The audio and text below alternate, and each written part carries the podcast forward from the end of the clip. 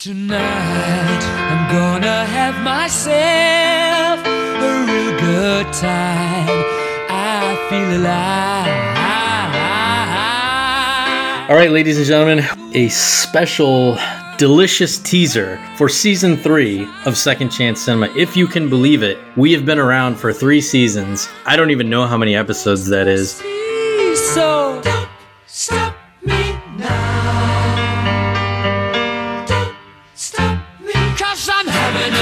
time. Having a good And truth be told, we're about three episodes in to season three, and that Herculean effort has taken us probably a little more than a year and a half. We've each turned 40, COVID rocked us, so we're just getting sort of back into the swing of things. But in the interim, we did record several episodes that we think you'll find particularly tasty. Oh my gosh. I mean, we have all of our familiar guests back.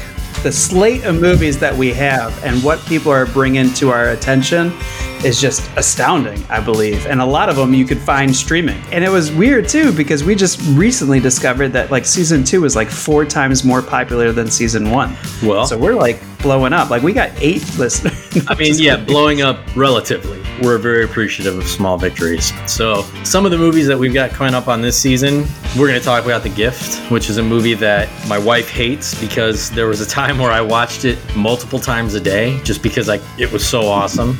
We're also going to be talking about The One, which believe it or not, from what I can surmise, was, if not the first, among the earliest multiverse movies, long before Marvel, long before whatever DC is trying to do. We're going to get on the phone with uh, our good friend Jeremy, talk about Battleship, which I can collectively hear the listening audience rolling their eyes. I'm on that wavelength too because we haven't done that episode yet. It's on the slate, and I'm looking forward to revisiting Battleship because then I sent the review to our official review reader Rudy this season, and it read very well. So Uh, I'm very excited to second chance. That's Battleship. right. And we're about to hop on and talk about another movie that I've been championing for a long time The Lookout, starring Joseph Gordon Levitt, JGL, and Jeff Daniels. And again, it's just one of those movies that we like to say on Second Chance Cinema is a hidden gem, did not get its just due, flew under the radar, and deserves to be celebrated.